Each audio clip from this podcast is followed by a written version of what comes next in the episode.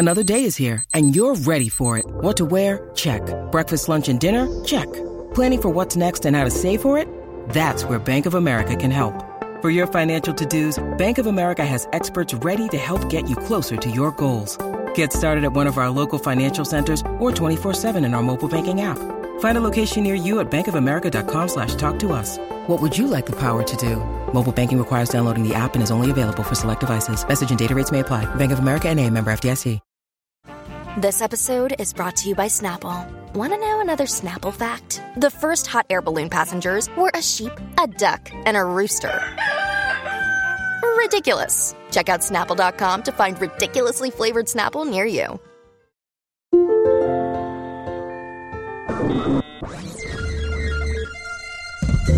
I'm Dr. Drew. Welcome to This Life Podcast, hashtag You Live. Welcome, everybody, to the Improve This Life hashtag You Live. Uh, it's in our new studios here. We hope you enjoy this. Uh, we want to let you know that we have a live show coming your way at Caroline's on, on Broadway. Uh, please tell a friend if you're in the New York area you want to meet us live coming up. That will be on August 29th at 7.30 p.m. on Broadway in Manhattan. Uh, go to drdrew.com for the details. That will be the After Dark show. We have uh, Kat Timpf, Rich Voss, and uh, many of the Your Mom's House videos joining us. And we want you to get in there and uh, ask questions because normally we do those voice messages and emails, as you guys know, for After Dark. Now it's you in the audience. Can't wait to meet everybody. Tickets available. Also, carolines.com. Also, want to thank our sponsor, Gainswave. I'll tell you more about that a bit later. But right now, uh, I want to welcome my guest, Ginger Gonzaga. Let me tell you a little bit of the, the details what's going on with Ginger right now. Latest project, Showtime's Just Kidding with Jim Carrey. Uh, dying up here, I still love that Oh, show. Yeah, Uh, is, is it proper to promote that? What? Yeah, yeah, Yeah, because it's still out there on Hulu and It's stuff like yeah, that. Yeah, it exists somewhere. Yeah, Maybe okay. Showtime on demand. and the most recent, Grace and Frankie, which is uh, your producer director's favorite show on oh, television. really?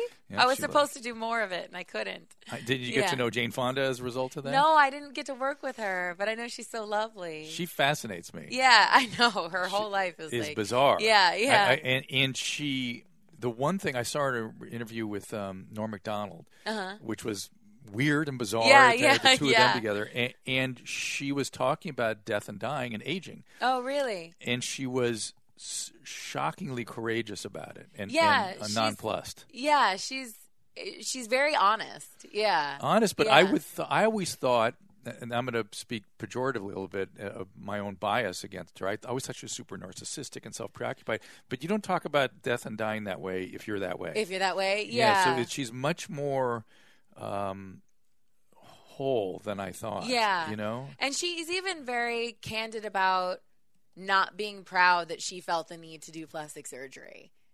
And not and feeling like she wishes she like she likes the aging process and wishes she was braver, but well, I don't like, think she's I in the wrong business to be Yeah. braver. I mean, Yeah, she'd be yeah, fine yeah, if that were the case. Yeah. Um, you got a BA in political science, international relations, a minor in Chinese from Santa Barbara. Yeah. I don't remember any of it. Really? I used it the other day during a Family Guy table read. Like I needed to say something in Chinese. I'm like, well, here's my moment for studying in China. what's what's your name in Chinese? uh, That- Gong Gong Qi. They even that's the name they gave me, and they even named me after the Gong is from Gong Li, the actress. So I think they knew like this girl is not going to be doing international law. Oh, that's too funny. oh, that's why you read the law books. Yeah. Because you you studied. In, I, Yeah, when you think of international relations, I think of not necessarily the legal aspect. Yeah, yeah, you, you yeah. must focus on the. yeah, I liked that. Like I, I thought like I really liked The Hague, like the idea of working at The Hague or something. Is that going to happen one day? No, no. I'm do done fighting for justice. I've seen like I feel like I've had too many repercussions when I do. Give me an example, because because you you come to me on a day when I'm particularly feeling uh, deflated. Really? Yes. I- by, by exactly this issue. Really? Yes, I yes. have. Well, for example, I came forward about sexual harassment, and I was like the white knight, and I uh, for this network, and I had all these girls come in anonymously, and I put, I let them have my name, and I came forward to an exec that I thought was a good person and like knew me and liked me. And then the network retaliated against me for two years. Then I found out that that guy was covering up other people's behaviors. rapes. Yeah, and it was just like, oh, you just get squashed. Can, can you can you is it too much to talk about it again? Would that reignite the whole thing, or or because I'm wondering what what happened well, to the extent that you don't want I don't want to reignite this, so don't do it. yeah, I don't know. Well, I mean, I can talk about. I mean, because it's it's we we were also watching uh, the loudest voice last night. Wh- what is loudest voice? It's about Roger Ailes. It's Oh, with, yeah, with Russell Crowe, and, and it's great. Yeah. A- and it's got it's made this issue sort of vividly top of mind for me too. Yeah. So that's why I'm interested. I, I the the the the pervasiveness and the extent of it. And the lack of understanding of what was going on, I Yeah, think people just yeah. didn't, except women knew, but, Yeah, but yeah, men just didn't seem to understand. Yeah. It's bizarre. Yeah, I I'm trying to think. I mean, yeah, it's funny. I, so I was Let, me let me ask this. Yeah. Let me make it easier for you. Is it just the sexualization of the workplace that made it uncomfortable, or was it explicit? Because because I'm I'm I'm coming to understand that that part of the problem going on in this country right now is we're all using terms and we all mean different things when we use those terms. sure. And- Yeah. And, things like sexual harassment, a lot of men, because it doesn't, it, it's not vividly an experience of theirs. Yeah. They don't really know what you're talking about unless you make everything explicit. Yeah. So this was like uh I'm just wondering how much I can talk about Oh, this. what- what- if I care. Because part of me is like, well, Well, You know? I don't want you to get in trouble. So, so it, let me just. but get- they've already get- screwed me. You know what I mean? well, but who knows what? I what- know. Okay. what- but I can still what- discuss it. Yeah. I can, So the the part I'm personally trying to get more intent in a touch Yeah. in touch with is the degree to which the workplace becomes sexualized. It actually was Orange is the New Black that brought this up to me. That, Oh, that, really? that just Yeah. general sexualization of the workplace is demeaning to women. yeah, yeah. And, and men sometimes think it's actually somehow complimentary or somehow Yeah. some, some a positive thing in some I weird way. How do we? Where do we? How do we educate? Where, It's What is it like as a woman? yeah, and I think it's diff. I understand the difficulties for men. It's not. because- It's not. It isn't. No, Well- it isn't. We're not dumb. We, Well, ju- no, we just have to be made aware. Yeah, but I I see the I I am aware of where it's you know because like sometimes a, a creepy guy say, can say something and a non creepy guy that actually ha- gets chicks can say the same thing and it's not offensive. I don't know how to explain it. Uh, well, that's what. Uh, that's literally They- what. Uh, what's his name was saying. The baseball player. Um, so sh- I can't remember his name. But he was saying something like that. Yeah, and, yeah. And, he, and I don't think you can leave that door open. No, I know, I know. you, it's you, still you've yeah. got to just make a standard. Yeah. And the non-creepy guys have to live by that standard Yeah. too. I, No, 'cause I know, At, I least know, in the work. everyone At least in the workplace. in the workplace for sure. yeah. no, this was like um um you know like a a sketch showcase and the the sexual harassment that I faced was like, you know, having to go, you know, for some reason not being able to meet at in the rehearsal space and having to go to dinner with this guy and him letting me know that he you know, can I swear on this? Yeah, Uh, yeah. letting letting like being very adamant about letting me know that he, he can get his dick sucked by me and his wife would have to stand it because he's the breadwinner and it was just and I was just trying to like read my sketches and just you know so I kept trying to deflect it in funny ways and it was really incessant and then That is beyond. That's not. That's not sexualization of the workplace. Yeah, it's That- not that is- sexualization. It's that's literally like- verging on an assault. Yeah, right? yeah. And so that was my experience. And uh, but then uh, in preceding years, I heard, I, I witnessed it at a rehearsal with another girl, and then I um, heard of other um, participants in the program experiencing it, and they they didn't really have a very successful career, so they were too afraid to come forward. So I came forward to an exec pre Harvey Weinstein, and I was ignored, and I was scared to come forward, but I I did, and and I was ignored, and it was awful. And then when the Harvey Weinstein stuff happened. All the girls kind of started calling me, and everyone started saying, "Oh, maybe now we'll be believed." Blah blah blah blah blah. So I, I, um, yeah, I came forward to an exec that I thought was an ally, not knowing that he was covering up another bad exec's rapes and awful behavior and was racist. And so, Was uh, also racist. yeah, he's since been fired because Wow. he's uh, racist and was covering up rapes of an exec. So, and I was like trusting this person; he was like a fan of mine.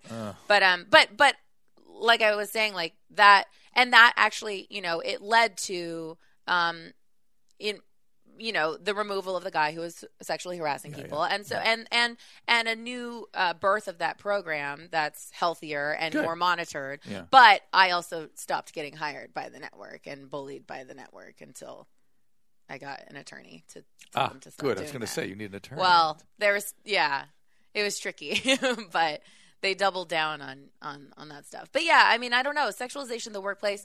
You, like, you know, I, I've I've seen. This is not to. I, I, Yeah. I'm just thinking about how what kind of a mess things are right now. Yeah. I know other people.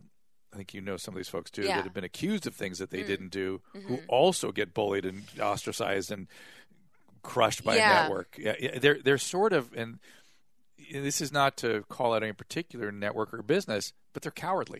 They're sort of cowardly when it comes to dealing with this either by an accuser or an accused. Yeah. both sides. They It's- play both sides. Yeah, and people should just be seeking the truth. Uh, yeah, Absolutely. There should be a due process on all of it and no reaction until the due process is completed. Exactly. Yeah. I've actually come forward in both ways. So I've I came forward, you know, with my name, not honestly about that sexual harassment experience, and on behalf of multiple other women. But I've also come to the defense of someone Right. You're, you're twice, actually, two different people that I knew were being wrongfully accused. Yeah, I've been involved in both sides Yeah. too. And it's very but it's very uncomfortable. Uh huh. It's, Yeah. it's terribly uncomfortable. And, and all I don't know if you were like me, and this again, this is again, you're talking to me today Yeah. when I'm, I'm feeling this way. yeah. Yeah. Is that you just want the truth? I You know. just- I'm always justice. seeking the truth. I yeah, know. and I feel like the truth doesn't have a lot of relevance today. Uh, It's which is either in the media, I know. within these events, these Yeah. experiences. Um, I, I've been very much exercised about the homeless thing. I'm, I I'm know. I'm I going think about you all the I'm time. going when, crazy I about that know. the uh, LA is a shithole. Everybody, it's just Yeah. it's just, just a, It's and just- and the leaders are making increasingly bad one bad decision after Yeah. another. Yesterday, there was a movement to replace the men's jail and create a whole huge three thousand bed wing with mental health services, wall to wall, Yeah. professional mental health services managed by Yeah, yeah, physicians. No, no, no, no, no, no. We'll have none of that. We need community. Sort of mental health and you know, sort of halfway house type thing. That has failed a thousand It's times. awful. It's always There's fails. places where they've done this and it works, and I don't understand the like. Yes. You know, don't uh, Don't they, they study their like history? I don't, Don't- know. I don't understand. Yeah, so uh, so I am sort of I deflated because they, because our leaders, in the name of ideologies that I would defend, I understand what they're trying to do, Yeah. but you have to be pragmatic and informed by evidence and yeah. history, Yes. as opposed to letting ideology be your guide. and it's awful. right, and- Yeah. and, ideology when it what happens when ideology is your sole guiding principle. I know. I mean, that history is clear in It's humanity. not It good. never Yeah, goes, I never know. good. So uh, Yeah. how do we reconcile this, I Ginger? You're a law student. I know. I I the homeless issue is so awful because you know it's like I think I've told you before. Like I, whenever I see a homeless person, I'm like, oof. I don't know if it's like IQ points or one medication away from being them. You know what I mean? And then the jail system just makes up for the mental health services. And then, oh, you know what? You've read um, Just Mercy, right? Have you read? Just- No. oh, I will give you Just I'm Mercy. done. But yeah, it's Done like done. It, it's it's such a Like I, like I always say on my podcast, I watch Orange is the New Black. I watch am Orange well, the- I'm well informed yeah, on the justice yeah, system. yeah. I know. It's all making up for um, lack of mental health care. And then once you're in jail, it's like that's more traumatic. Oh yeah, yeah. And or on the streets, and that's more Yeah. traumatic. Yeah, we we are. No, we're and you just get discarded once you're done with jail. yeah. They just let you out at whatever hour. S- same thing was true of our mental health system too, right? Yeah. Just go, get out of here. We don't want to keep you anymore. Well, it's a lot of I don't know, it's weird, especially with um I'm shocked at how far we are behind as a society when it comes to stigma because when I was pitching Mental health stigma. Yes. When I was pitching my show about mental health, uh, that is no longer at HBO, and I'm shopping it around elsewhere. Let me, but when I me help you. yeah, but I was going to all of these different producers, assuming for sure, at least, okay, we're in Hollywood. I don't know. I just thought people would be woke. And I was shocked at how many really fancy, really lovely producers just adamant were like, there's no way I'll touch that subject. And even that was offensive. I thought at least they'd like, they'd pass. It, can you a- tell us? Give us a little tagline. Like what? What is how, what is the subject? So the subject was like, uh, it, it was a mental health dramedy. So it's a, a bipolar character who ends up being court ordered to live in a halfway house. But I, I So- would. It sounds fantastic. Yeah. Lots of humor. It's This- this amazing. this- Trust me, you'll read the script. Your love to. daughter's read it.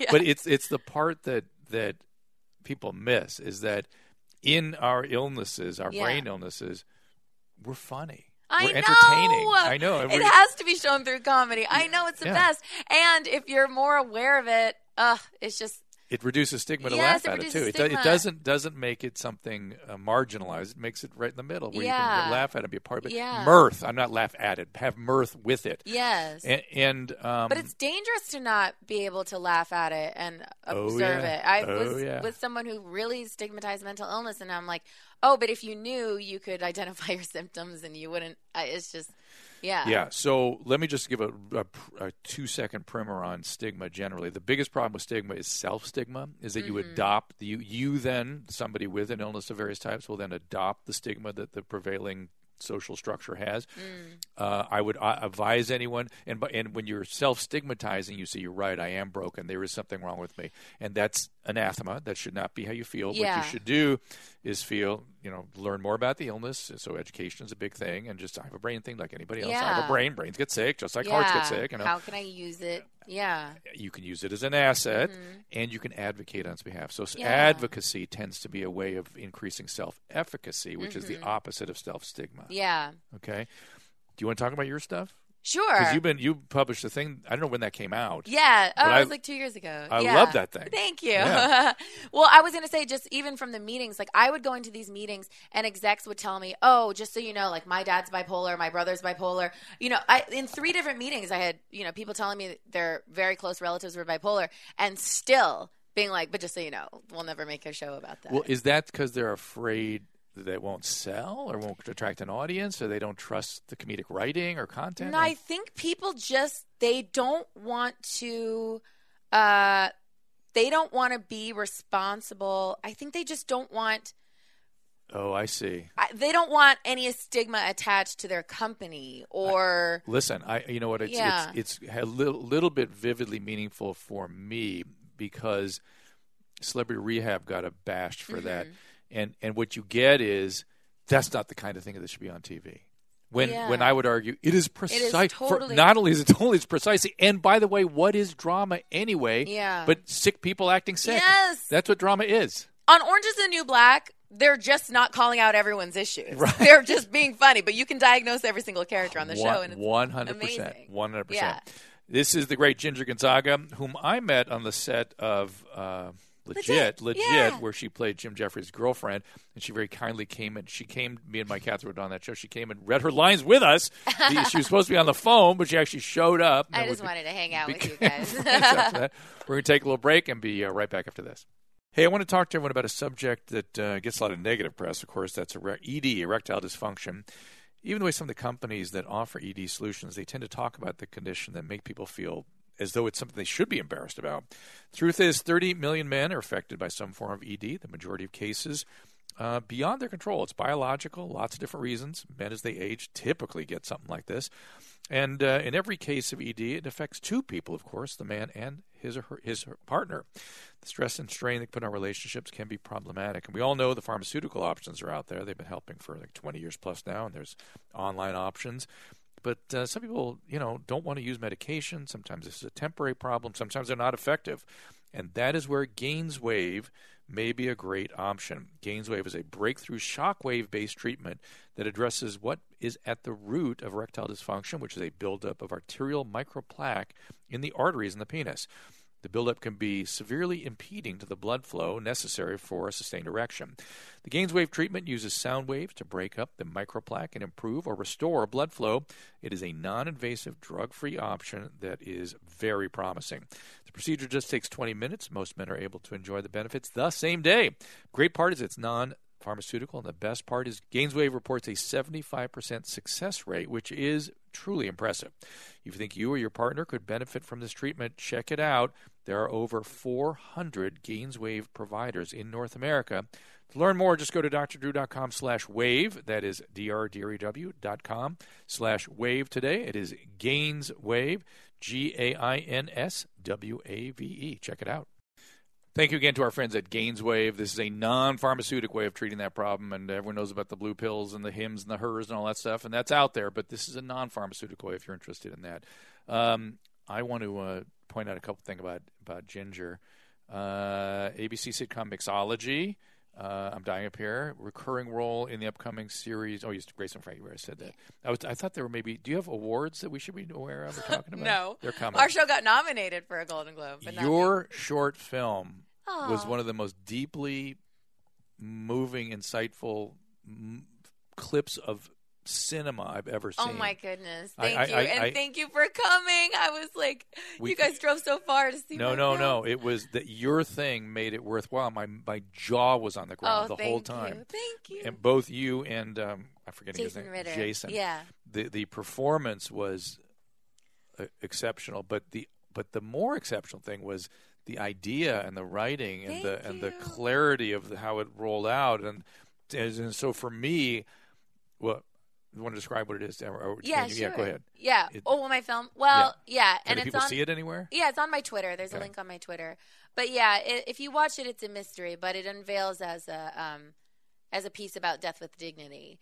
But I really wanted to show it in a way that uh, had levity and love and compassion. Well, it, it not only that understand you, you you took us into a parallel universe a little bit where I thought I was in reality. yeah, You know what I mean? Yeah. You you you. There's a little bit of what if. yeah, I to, know. To your yeah. thing, and uh, it was. Oh, thank you. Yeah. I feel like it, it's so funny. Every time I screened it, I would have so many males coming up to me crying. I wonder. Uh, Well, yeah. because it just I, I because you don't expect that. Yeah, and just like really having a need to like talk to me afterwards and and uh and it was the same kind of with my scenes on kidding. So I just feel like in my work I usually just make men cry. like I've learned Is that your goal? So many guys reached out to me like, "Oh man, that one got me." And I'm like, "Oh, thanks." That's got to be. It's got to have some meaning. I don't know. for you somewhere. I don't know. I, it's funny. When I was in high school, I used to, I used to pride myself on making guys cry in speech and debate. Like I would eviscerate these guys, and it would just be like, I'd be like, "I'm amazing." That's out of frustration. though. That's yeah, different. but this is I really, I, I'm, I'm thankful to, uh, to elicit those emotions. So let's Yeah. go back to that piece you published. Where, where did it? That it was a blog, right? It was on Medium. Yeah, uh, it's back up on Medium. What's the title? uh, welcome to the club. Okay. Yeah, And, and so people can find that at Medium. Yeah, yeah. Uh, and tell us about it. Um, yeah, well, I was just in that. I was explaining um, kind of my experience with discovering that I was bipolar two, and I and amongst other things, I have a whole cocktail in my brain. Um, but uh, yeah, I just thought it was a good. Uh, I wanted it to be kind of a really messy, raw, but also funny um, example of I don't know what that life is like, so that people would feel um, maybe a little more comfortable in expressing it on their own. I, yeah. I th- it absolutely achieved that, and it also was it was a vivid description of symptoms. yeah. And, and the one part of it that stayed with me repeatedly was I, I I think you actually used this language, but it was sort of the at least the feeling I got when you were having these symptoms, and your experience of it was. I thought it was a good idea to fill in the blank. oh yeah. and, and that's people. I've never really seen that made that explicitly. That's Yeah. part of mental illness. Yeah. is this what's called anosognosia, which is Oh my you- goodness, I need a- that fancy word. It's a word that stroke patients get. Like like if you get a right-sided stroke, the left side of your body Yes. goes out. You don't notice it. yeah, yeah. It's called anosognosia. Well, mental illness causes anosognosia Oh, too. interesting. The same part of the brain shuts off when you look at MRIs and stuff. Yeah, yeah, yeah. fMRIs. And so thinking it's a good idea is sort of a manifestation of anosognosia because you have no insight into Yeah. that's not such a That's good not idea. a good idea. I know. I'm thankful though, and this is where I th- I think uh, there a lot of stigma is attached to mental illness, especially bipolar or whatever. But I'm- Especially bipolar. Yeah. So I feel like that's one that's diminished in stigma these days. really, I feel like it's. did we become cool? I think we're. Yeah, I think it's a little bit cool. A little bit. All cool. right, I mean, okay. There's lots of people out in the public Yeah, today yeah, with yeah. hypomania. So. yeah, yeah. I just think that um but I'm I I'm thankful that I'm my personality wise I'm just super dorky because anytime I'm hypomanic it's it's just stupid what I'm doing. you know, it's like I think in that article I was talking about going on long walks and I was listening to the you know, the Watergate tapes. I was like, oh, they're at UC Berkeley and only at UC Berkeley. Let me listen to them all this weekend, you know, or painting, you know, my entire apartment. It's never, it's never harmful. It's just full Right. dork, you know. Right. Um, And and you had some trauma too. Can you talk about yeah, that? a I have lots of trauma. Um, uh, yeah, I mean, I have a lot, uh, a great deal of psychological trauma. Um, some physical trauma growing up, but it was mostly uh, psychological trauma. You mean emotional abuse? Yeah, and really odd, like um, just a lot of reality altering um, things. Like, like uh, the best example I can give is like in high school, I started getting accused of cheating all the time, and I didn't understand why. And then later, you know, when I finally got you know like perfect scores on my AP test, an English teacher finally confided in me and showed me a letter that my parent had written to all of the staff saying that I had like tested as mentally retarded and therefore I'm not supposed to be in these classes and I cheat. So I would ha- I would be getting accused of all these things because I was being sabotaged. By your own parents? Yeah, by my parent. So so it's not just emotional abuse. That's sort of torture. Yeah, it was. It was a lot, a lot of sabotage, or even just like leaving, leaving school, and then my car would be missing, and I would think it was stolen, and I would spend the day think it was stolen, and then later I would find out that it, they had taken it and hidden it at my uncle's house, and also taken my battery from my car and left it in my other brother's car, so that in the event that I found my car, I still wouldn't be able to drive it to my dentist appointment. Was I met your brother? He's a great guy. Yeah. Another smart person. Yeah, A- he's sweet. a- but he also had my car battery. Well, Yeah. was was he subject to the same stuff? No. You were and that's why it was one. Difficult. yeah. Yeah, because no one was no one was letting me no one was affirming that anything was abuse. No one was protecting me or thinking it only happened to me, you know. And I and it was odd. Did yeah. they ever explain what the motivation was? With uh, obviously distorted, but what was their explanation? My parent? The parent. Um, I don't. Well, I, I'm sure like uh, borderline narcissism is involved. but but but just like we were talking about in bipolar, I thought it was a good idea. What did that person think it was a good idea to be Mm. I don't doing? know. I think was that going to help you in some way? Life is tough. I was from a horrible place. and- Well, they had paranoia that I was going to use my intelligence for evil. So that was like a theme. wow. yeah, throughout my entire life. So any So it's your your your the degree of intellectual ability you had scared this person, yes, frightened him. I, from what uh, and it happened like when I was 6. I remember I took a test and then I lost my parent basically Wow. as a parent. Cuz before then they were trying to have me skip grades and everything. How do you have you found forgiveness for this? no, How do you? and I won't. That's healthy, I think, and safe. well, maybe forgive forgiveness though. I'm thinking for you, Well, not for that person. You, you can you can you you can say this is fucking unacceptable. Somebody should clobber you over the head yeah, yeah. and have forgiveness. And have forgiveness. You know, so Yeah, I I have to find a way to yeah. It it's bad because because I didn't because no one was paying attention to it or com- uh, like I I got into even worse situations following college. Well, of course. So well, well then I dated a proper a real uh narcissistic actual sociopath. Okay, so so what happens is everybody is when you've had interpersonal trauma as a child, it sets up attractions to the same Yeah. kinds of people. It's not that you're not that you're consciously or even unconsciously repeating the trauma, which is what you end up doing. Yeah, I've done that. All you experience is, ooh, that guy's. I gotta, I gotta Yeah. get to know. Oh, this guy's very exciting. I gotta know this person. This Yeah. is great. I'm so attracted. Yeah. And we always tell people is think butterflies, not lightning bolts, because the lightning bolts are going to be you're a perfect instrument, and it's going to be a traumatic reenactment. Yeah. That was, had- that was probably fun. Yeah, I had learned that after the the really sociopathic person I Mm. dated, but then I was in a pretty healthy relationship, and it's almost like I forgot, and then I got in the trap again. Yeah, yeah, You, you're always going to be attracted to people Yeah. like that, and so you have to just know that if you Oh. feel this huge attraction, you know what you're, you're heading towards I know buzzsaw. it's so dangerous, and I'm an empath. You're very caregiving too, Doctor. Mm. Um, but yeah, so tricky. Well, that's the good news about trauma. It does make you that way because it, Mm-hmm. because you're so busy tuning into that parent to make keep them Yeah, you're you know, aware. You become hyper Yeah. aware of other people's feeling states. I like I've noticed I'm ridiculously aware of people's facial musculature. Oh, really? like yeah, I'm yeah, aware yeah. of you can every- read everything. Not just read, but. I'm too aware of even like Oh, eye no. muscle movements and stuff. No, I'm it's like, me. It's not for you. yeah, It's- it- it- and it's just whoa. I, I feel bad for people when I start zeroing in because I'm like God, I can see every twitch in your eyelid, Yeah. and that's the fusiform gyrus in your brain. The fusiform gyrus. and that can be got it. developed, and it just does. And Yeah. children develop. A, I, I had emotional trauma too, and Yeah. so you develop a hyperacuity to that. But this is what's unfortunate is I feel like we got lucky then by becoming caregiving, empathetic people, right? Mm-hmm. So that's the asset part. sure, could be an but asset. some people with trauma just end up becoming narcissists. Right, and you got to be careful. You got to be careful. This is why you got to treat the trauma. Is that the caregiving can be an expression of narcissism too? Caregiving can be an expression of narcissism Be- as well. because it's I've seen narcissists caregive. So yeah. so so here's how that works for Yeah. Hmm. me is that somebody else's pain I'm hyper attuned to. Mm-hmm.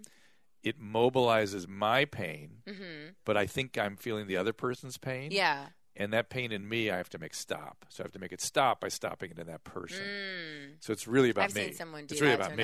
Yeah, yeah, right? yeah. Interesting. That's what I had to get wash out in my therapy. Yeah. That had to go away. I had to be able to distinguish what Yeah. was mine I know. versus what somebody else. I know. And that when you're a trauma survivor, that gets weird. That gets tough. Yeah, for sure. Yeah. You know exactly what I'm talking about, right? Yeah. That, that, my feelings versus Oh, somebody for else's. sure. feelings, Yeah, yeah, A lot of people don't get that. I know. No, I know. and that's boundaries. it's like, hey, I it's boundaries. Oh, Lord, I've just learned that with all my audiobooks. I literally had to put this is how sad. This is how behind I am. I literally made a chart the other day like with boundaries or whatever and I had to write on there boundaries. When someone stalks you at the grocery store to give you a script, don't give them your email address because you just want them to go away. Like that's how like I'm here when it comes to boundaries. Well, you're getting started. Oh Good. Oh my Get god! going. I was like, get away from me, person who thinks I'm their kindred spirit. That's- Oh, what an abuse of the word. So let's go back to your Yeah. your the thing you published. Uh, Yeah. How do people react to that? Uh, I think it helped a lot of people. People really liked it. Yeah. Um, and I was really, I thought that was great. Yeah. I, you know, there's always that fear that, um, I, I like to say that when I talk about uh, my own issues or mental illness, I feel like Eminem in Eight Mile, where he is rapping about everything that's disgusting about himself, and then no one can attack him in the rap battle because he's like, I already said it. You know what I mean? So I feel like I'm doing that kind of when I discuss it, but I I do sometimes fear that. You know, because it's so stigmatized that it could be used against me or something. If if you permit me to share with you, Yeah. i- a sort of room for improvement. Yeah, please. you you have nothing to be ashamed of. You're talking about shame, Sure. and, and you have nothing to be ashamed of. So the fact that you feel any shame at all is is not okay. I I feel like there are a lot in our business. There are a lot of people that um, can be very nasty, and if if you give them a if you give them some information, they can weaponize it. I will say that I've had people weaponize my words against me, Actually, like potentially hiring people as if where it's affected your like other people- actors, other you know, other like performers. Well, yeah, crazy well, actresses who are jealous. Other so performers like- are not yeah. known for being the healthiest I group know, of people. I So- know, So, yeah. let them do whatever the Yeah, fuck sure, they do. them- you know, it's I like know. that's just an expression of their problems. Yeah, yeah, yeah. I feel And like unfortunately, a lot of it is personality driven and not mental illness per se. Yeah, yeah, And yeah. that's- Vengeful people. and that's are- disgusting. Yeah, I know. Yeah. I know. Yeah. Um, but, but yeah, but it, it did very well. It also, um, it also, uh, I don't know. I, I, I know some people that were like, me- maybe weirded out by it, or, you know, Well, that's that to me. stigma and don't want to. Well, to me, the weirded out people, it's an opportunity to teach them a little something, I and think so, engage them, and for and- sure. Mm-hmm. so anyway, no shame. That they, if you're to the extent that you're feeling shame, that Yeah. needs to be To go. to be dealt with. And I- and I and I was sitting here thinking, going, is that a cognitive behavioral thing for you because you're so cognitive, or would that be some sort of interpersonal trauma kind of therapy? Have you tried both? Yes, I've done everything. I feel like I feel like I've just had so many saboteurs in my life, starting with my parent. So I'm But just but you attract them, Yes, I do. So it, I'm constantly. or you're like, attracted to them uh, as much. As yeah, them. yeah, likewise. Yeah. So I just like I'm like, ugh, and I'm a justice seeker. So, like I said, with the sexual harassment thing, I'm like, oh, let me stand up for justice, and then I'm like, oh, wait, this actually hurts me. It's sabotaging. yeah. yourself. So now I did it to myself because I was trying to save people. Oof. Yes. Um, You need to call me next time before you start thinking about doing that stuff. I'm not sure if I could be a good guide on that because I'm so um, t- disturbed by what's going on right now. yeah. My and- advice for people if they're going to come forward about something is to just be anonymous. Yeah, it's probably the best way to go. Right? Why not? Yeah. I mean, you're entitled to that. Yeah. Why did I put my name down? Right. So people can put a name to the, you know, all the whatever destruction people that got fired or whatever. Yeah. Right. A- as you look forward, what's coming up? What do you? What do you want to Um, I don't know. Well, so I'm I'm gonna take out my show and? I- tell people a little more about it so they can uh, um maybe find a way to get behind it or talk about it or talk on social Um, media about it? yeah. Well, it's a mental illness dramedy, and um, yeah, I'm gonna shop it around. It's already written, and then I have another show that I'm um that I uh, am pitching right now. That's like an anthology, but I can't really talk about it. What does that mean, anthology? Like Black Mirror. Oh. Black Mirror. Oh. Yeah, it's very feminist Black Mirror. And, and do you write the stuff yourself, or do Mm-hmm. you do you have collaborators? No, I write by myself. Yeah. Mm. I've collaborated in the past. If I collaborate, like I collaborated with my ex boyfriend, and it would be in a very specific tone. So if we were doing really, really, really funny stuff, sometimes. Do you guys are you guys still cool with each other? You still Um, my ex of a really long time, for sure. you yeah. guys are still friends? Yeah, yeah. stuff, We share a dog. I, yeah. I I liked him Yeah, he's great. for, for the record. and, and so I'm I'm thinking about you as a writer because I've seen some examples of it. And it, it really is exceptional. Your Oh, writing, and, and. I'm wondering what's what's it going to take to. It's so impossible to get stuff on TV right now. yeah. Well, there's it's weird because there is so much television. You'd think it'd be easier. Yeah. but it you know it all goes in waves and my you know like my experience with hbo was like i sold it to these really supportive executives and then they left and then it's like well what are you going to do these all guys, the time. they know me and like me and now they're gone I- and good I- for them they work for obama now it's like okay I had yeah. a pilot uh, with a network, and it was we're go. They took forever to make a decision about it. And they go, they go. You know what? They had a meeting with all the executives and Yeah. the UTA representatives. yeah, they went, yeah. "You're right. This is ridiculous. We've taken too long. We will have a decision for you tomorrow." oh my goodness That night, that executive was named as the head of the company. Oh Went my- Oh from the head of this network to the head of the company, oh, goodness. and everything. Sorry, we can't do it. and it, it's, you're like but that's not merit based I- i'm doing a good job it's just how It's it works. just random. It's just how it works. yeah but i'm thankful they're still letting me have it back so it's fine it can have another That's it important. can have a life That's yeah important. So, what are you watching on TV that you like? What am I watching? I loved Escape from Dannemora. That was amazing. Did you see it? I did not. Let's, what I'll are you watch watching? now. You're watching Orange. I'm watching Orange to Black. Watching. We watch like Glow. We like Glow, uh, yeah, yeah, yeah. Uh, you uh, like Jenji Kohan. You're a Jenji Kohan fan. Who- She makes both of those shows. Oh, really? Yeah, yeah, I didn't even know that. So that's you'll have to look her interesting. So uh, we watched Fleabag. We watched great. Catastrophe. Catastrophe, Sharon Horgan, so amazing. so amazing. Yeah. That, that writing is like that, I'm just and he's amazing. He's amazing. I I feel bad. I remember being like, yeah, yeah, you got some Twitter jokes, and then I saw him on the show, and I was like, you're wonderful. Right. And, and Yeah. it, one of the it's one of the best sort of explorations of alcoholism I've Yeah. ever seen on I haven't television. seen enough of it. But Oh, he gets yeah. in trouble. Really? It, go, it goes where it goes. Yeah, yeah. And, and- Catastrophe. and he has been open about his stuff. And Yeah, it's, yeah, good yeah. for him. Uh, let's see. I cannot read that. Oh, I'm dying up here. We watched I'm dying up Oh, here. that was Uh, we we actually really dug that. Series. Really? Yeah, Ah, yeah. Thanks. It was really fun. Yeah, that, and I we got very attached to a lot of the characters and the Really? actors and actresses in Oh, that too. And I got to interview Santino. Santino. I just texted Yeah, him. yeah. Santino and I have been on so many shows together. We were on our first series together, and then we just kept following each other. I literally like he'll leave set, and I'll walk onto set, and I'm like, "You're on this too." He's yeah. funny. Yeah, he's really funny. Uh, he done After Dark. These uh, I think it's up. It was just up. You can see it very easily. It's on Oh, After Dark right now. Yeah, it's up right now. I, I I call him, I call us the Ginger and Gingers because he has red. Very funny. That's really good. The gingers. ginger and ginger. That's good. I like that. You should pitch the shows that way. Yeah, So the like, gingers "Okay, are walking we in got again. something. Yeah. Uh, what else? We, we, we, we there's so much great television we watch. I feel th- that's sort of Grace and Frank Grace we watch. Yeah. Escape from Dannemora is just perfection. So Okay, we'll watch that. To watch it, Patricia Yeah. Arquette. Um, what else? Fleabag was good. I only have seen a little. What is it? Just kidding. We yeah, watch that. We watch. Oh, that. yeah, There's stuff that we like. You know, we watch the Russell Crowe thing when uh, Oh yeah, I didn't Ailes see that. because it was it's just fascinating history. It's Yeah, fascinating. I need to see and that. and my understand is Russell Crowe's conflicted about Roger Ailes. Like he's Oh, sort really? of like weirdly conflicted about him. He seems It- like such an interesting person. Ailes. No, Russell Russell, Crowe. yeah, yeah. He became good friends with Jim Jefferies. Oh, oh, that's right. Jim has a whole story about being on his compound. He told me that story once. Yeah. He blew his mind. Yeah. yeah. Have you ever heard Jim talk about that? Yeah.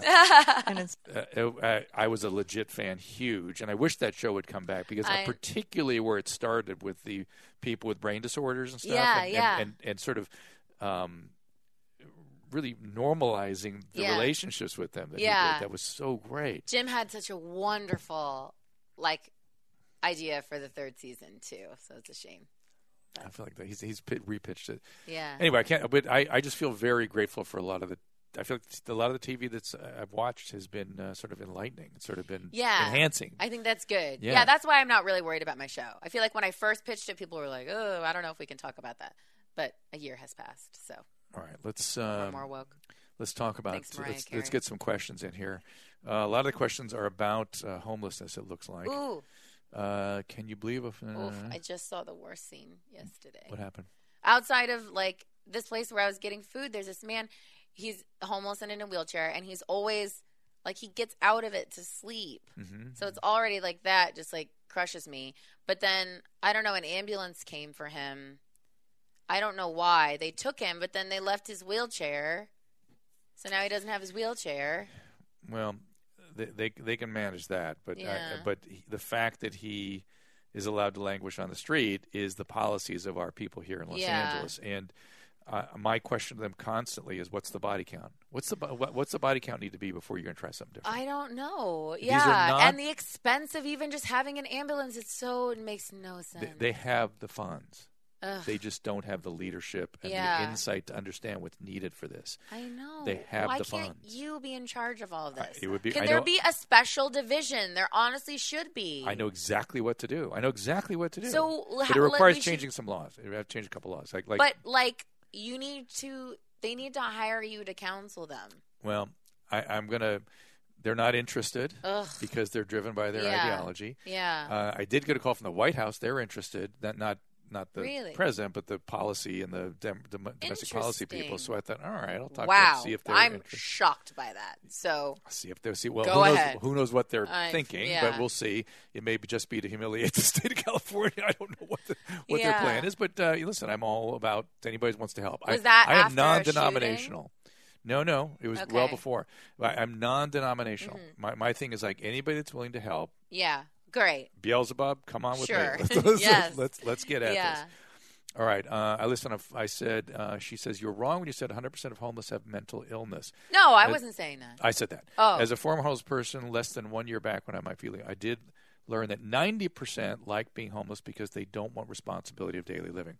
So th- there's there I was I was being hyperbolic. Uh, when I say 100%, what I said was I was trying to be accurate. I said Yeah. 100% of the people I interacted with and saw on the streets last weekend when I spent the weekend there had mental Mm. Oh illness. Yeah. Now, there is a small subset that are anarchists. They're Mm, just yeah, people yeah, that want to live off the grid like- and are just pissed and antisocial. They have personality disorders. You can argue about whether or not that's a mental illness. Number one, and then the and then and there's a lot of drug addicts. I put that in mental illness.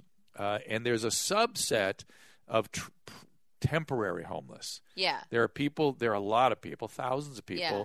that are on the streets because of bad luck. Yeah. Uh, and those people, almost without exception, are off within three months.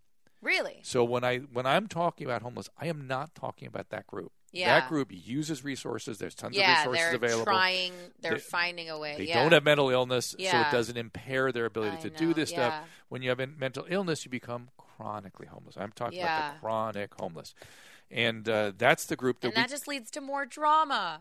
more drama, more illness, more Yeah. more sick. And, and it, we have this weird problem in California where if you don't say "I want help," we can't help you.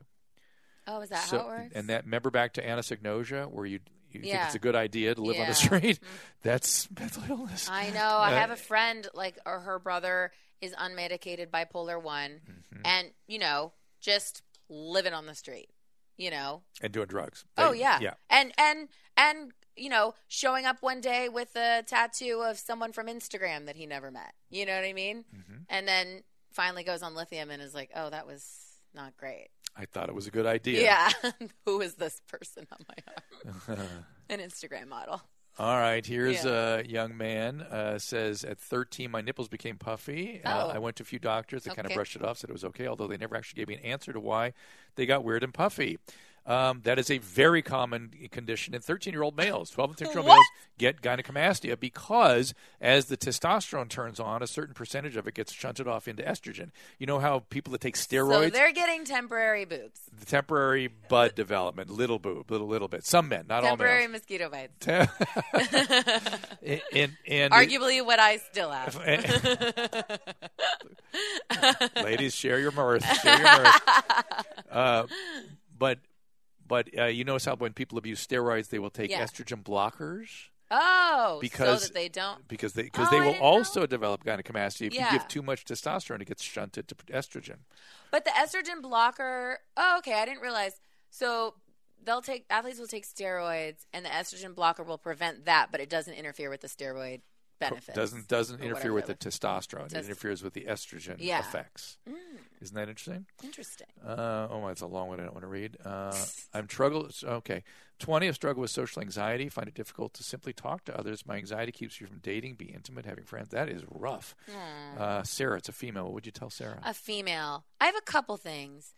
Well, my first thing that's top of mind that just comes from this book that I'm reading is sometimes I think that, and you're not going to agree with this, but I do feel like some social anxiety can come just from a real lack of knowing yourself or, or, or, or following your correct path. I don't know. Like, I feel like uh, I feel that way for artists. I feel like if artists aren't necessarily doing their art, then they get into this trap of of social anxiety. I don't know how to explain that. So I don't know why you. I think I know why you would say I, I wouldn't agree because it's a little the way you're describing it. Sounds woo-woo, it and I'm sounds woo-woo the way you're describing it terribly. However, if you're not connected to yourself, it's Sure. very hard to be present socially. Yeah, and I think that's what you're talking about. yeah, yeah. and and to some extent to to really connect to self you have to connect to others yeah. and so you're sort of blocked from doing it if you don't make some effort to connect to others even if it's somebody just one person that you feel you can trust spending a little bit of time with them Mm-hmm. will can that reflected if it's somebody you can trust Yeah. they'll reflect back to you yes. you, you Yeah. and that helps you connect to you if Yeah. that makes sense I think social anxiety can also be if, if she happens to be an empathic person, then Oh, I'm sure. it's very difficult. I will say this for everyone. It, I, I'm just like, I feel like I didn't have parents, so I reparent myself with like self help books, and I would judge self help books like all the time in in my life until I finally was like, hey, let me just ha- have my parents be self help books of every, you know. So if someone gets an Audible account, they can just listen.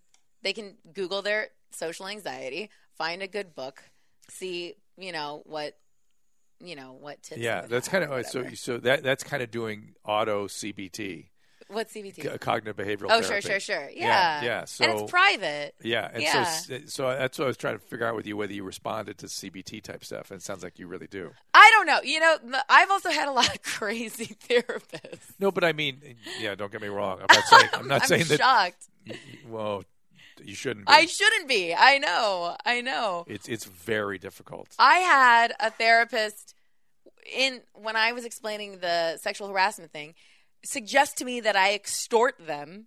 And I was like, that's illegal. So I can't see you anymore. You're no longer my therapist. And I had another t- therapist tell me that my trauma was giving her secondhand secondary trauma. So then I stopped sharing my trauma. And then I just stopped going to her altogether. She was very expensive. You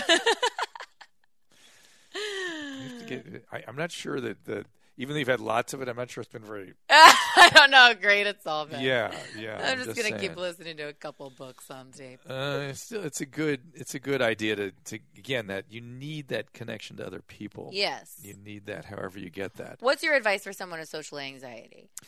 I, I you're so far your advice has been spot on, uh, and I, you know, it's kind of exposure therapy is what works. Yeah, it's like flooding. It, it's Have like, you had social anxiety? oh yeah, Yeah. Uh, it's. It, I still think I do, even though you wouldn't know it. I, I feel still feel shy. And would you call it mostly anxiety or like a kind of a PTSD situation? Really interesting question. Yeah. Uh, I see a lot of my anxiety as emanating from PTSD. Yeah, me too. But but I experience it as anxiety. Sure, yeah. Uh, and, and so I'm not tra- in trauma when I'm just having free free floating Mm-hmm. Yeah. anxiety that gets in the way of my ability to be Yeah. effective. And then my problem is I float into panic. Mm-hmm. And so I could be on a TV show live and all of a sudden panic and then freeze. I want to see that. Sorry. It's happened. It's I happened. want to be like, here's a perfect example. It's happened, I, Yeah. and it's always like you know, it's and it's a morning news show or something. And it's five in the morning, and Yeah, I'm, yeah, I'm- yeah. You know, my head's all screwed up. I've literally had Matt Lauer lean into me and go, "Like, are you okay?" Matt Lauer of I all people. I- I look. You're like, I'm not gonna. We didn't know at the time Yeah, what was yeah, going yeah. on, but he's like, I like, we gonna we gonna be able to continue here? Yeah, yeah, and I thought, I oh oh, I got to get together. Um, I also think another good thing to remember about uh, for, for when you're ha- experiencing social anxiety is just people are so freaking selfish and they're only ever thinking about themselves. Like you'll be at a party and maybe you think, "Oh no, I, I feel weird," or "I'm acting weird," or no one is thinking about you. They, they are not. They're literally are, just thinking about people are always in their own shit. Yes. And even if they're thinking about you, it's only insofar as you impinge Yes, on their shit. on their stuff. right. Yeah, So don't Yeah. you don't think that's that is a great point. and then as in terms of exposure therapy, you know, anxiety disorders, obsessive compulsive disorders, which are overlapping Yeah. syndromes, really now we know expo- ex- respond to exposure therapy. So I kind of think of social anxiety as this exposure therapy thing. Yeah. It's just hard to do. And you have to go in, and another way of saying it is you've got to put yourself out there. You, Mm-hmm. you can't be re-traumatized if the anxiety is coming from trauma. You got to Yeah. be careful, but you have to expose yourself to situations where you learn Yeah. how to do it and manage your anxiety, and the anxiety magically goes away. Yeah. I'm fascinated that you said that about OCD. I used to be so OCD and then it was gone. Yeah. Hmm. In college, it was crazy. I had, and then event, like I only had like all of my pens had to match my notebook and my highlighter. But well, you know what stopped me is it got to the point where it was gonna, it almost started hurting my grades because I would go all the way to the library and forget a green pen, and then spend like 30 minutes purchasing a new green pen or biking all the way back home just to get my stupid green pen, and then I'm like, I'm wasting time. well, it's interesting you were able to get over it without, like, you jumped to over it. Yeah, usually people a, were making fun of me. and it became known. So I was like, oh man, I can't have this. Ginger and her green pen. Uh, let's see here. I'm just looking at questions to see if there's other. Mm, Everybody got their something. there's lots of interesting, different kinds of stuff. Uh, I love these questions. I want to send a picture of the homeless camp from Mar Vista's farmer market. Can you believe a farmer's market with all the disease? Oh, I see. So yeah, so they're pointing at the fact that there's a lot of disease coming out of the homeless encampments, and, and that's going to get a lot worse because we're not treating these people Yeah. when they need it. And we and p- part of the thing that needs to happen is our definition of gravely disabled needs to be changed in the law, and it needs yeah. to. Break down for me, Dr. Drew as president. What, What am I gonna do? Yes, I want to know. What am I'm going to do so immediately? I can articulate it to. First, first thing I would, I cannot wait to do is bring out a veto pen because I think our, I, Yeah. I want to be, I think I want to be governor because I'm more worried about California than I am about the U.S. dude. Yeah. So I want, I want to bring out a veto pen. I want to veto everything, everything, Yeah. everything. Uh, I, I want to d- initiate very unpleasant but very necessary Mm-hmm. uh, things like change our definition of gravely disabled Okay. to include, for instance, if you have a medical problem and you don't want to treat it treated, we can treat you. Okay. Okay. I, I don't. I don't mean you have a you know a you're 80 and you have leukemia. and You don't want it. I Yeah. mean you have a you're you're you're schizophrenic and your legs rotting off. yeah. And when you say I don't want treatment, we now can't treat oh, you Yes. until you become septic and unconscious. Yes, Yeah. We also should be able to treat you for other. Know, we should fill in. You know, the old definition of treatment was need for care. Need for na- care. You Okay. Mm-hmm. needed care, and we gave you care. Yeah. In 1963, that went to harm to self or other and gravely disabled. And Okay. gravely disabled was a very narrow, like you, you can't feed yourself, you can't get up. Oh my goodness. You know, yeah. we need to expand gravely disabled. We need to expand conservatorships. We need to modify Prop 47 and enforce some drug laws Yeah. Mm-hmm. so we can motivate drug addicts into treatment, and we need to provide that treatment. Yeah. And uh, and we need to do something about. Uh, we need to return to pragmatism. I want to form the pragmatic party. Yeah. Just what's the evidence? I know. let's study the evidence yeah. and let's do what's good for people, Yes. not what's good for ideology. It's in. ugh, I know it's Yeah. crushing. Yeah. Well, and then oftentimes it's so funny that, like, a lot of people get drawn to extreme ideology because of mental illness. Of course. and then you're really in the trap. Oh, you yeah. know? Forget about it. I mean, I grew up crazy evangelical, and I, I think that there should actually be like some sort of rehabilitation for that. F- for religious ex- extremism. Yeah, just growing up and being taught um, an insane amount of altruism or to attempt to achieve so much altruism, which just is denying the self and no self care and always serving others. And then also, uh, I what I learned from growing up being really evangelical, or what I didn't like but was kind of forced to submit to, was uh, listening to authority figures that you knew were wrong. Wow. You know, It's so so. I guess that now for me fits with the parents that are sabotaging. Yeah. If like evangelical doesn't make any sense, and you go, oh, they're yeah, yeah, yeah, they're extreme to the point of yeah. weirdness. So, so, yeah. So- well, and how did you get over that? Um, I, I, I stopped going to church when I was like 15, just because I, I, I liked bef- before. This is what we need. We need just arts programs. Was it Catholicism? No, my my dad was Catholic, but my mom was evangelical, Oh, oh, and so we started going to an evangelical church Oh. when I was Did six. you did you speak in tongues? Oh my goodness, they didn't do that, but at some of the camps they did. Like when you would go visit other wow. churches, you would see it, and you'd be like, "What is this?" Wow. Yeah, yeah. It's so odd because you're like, wow, that person's really putting on a show. uh, you know what I mean? They felt Yeah. the need to be the one that like got to speak in tongues that day, and it um, it you know it was fun because um, there's choir and there's like youth groups and stuff like that. So I I just feel like the answer for America is if you just had a bunch of arts programs Community. Yes, Community around yes. expression. yeah, and what people sometimes people think they're they're mistaking a religious experience for an artistic one.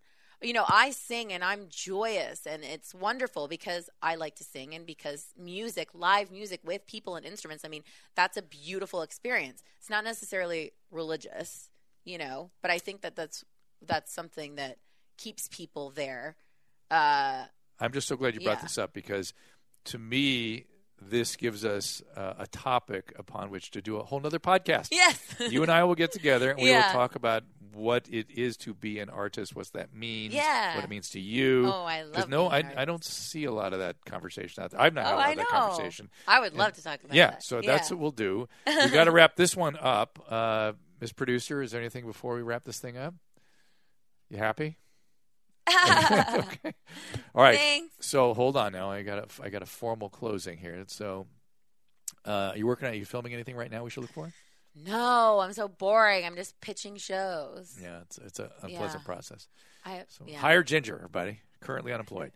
um, please check out Doctor.com for all the latest shows. Of course, Doctor After Dark. Me and Adam do a show every day. Uh, there's a Doctor podcast that Ginger has kindly been on.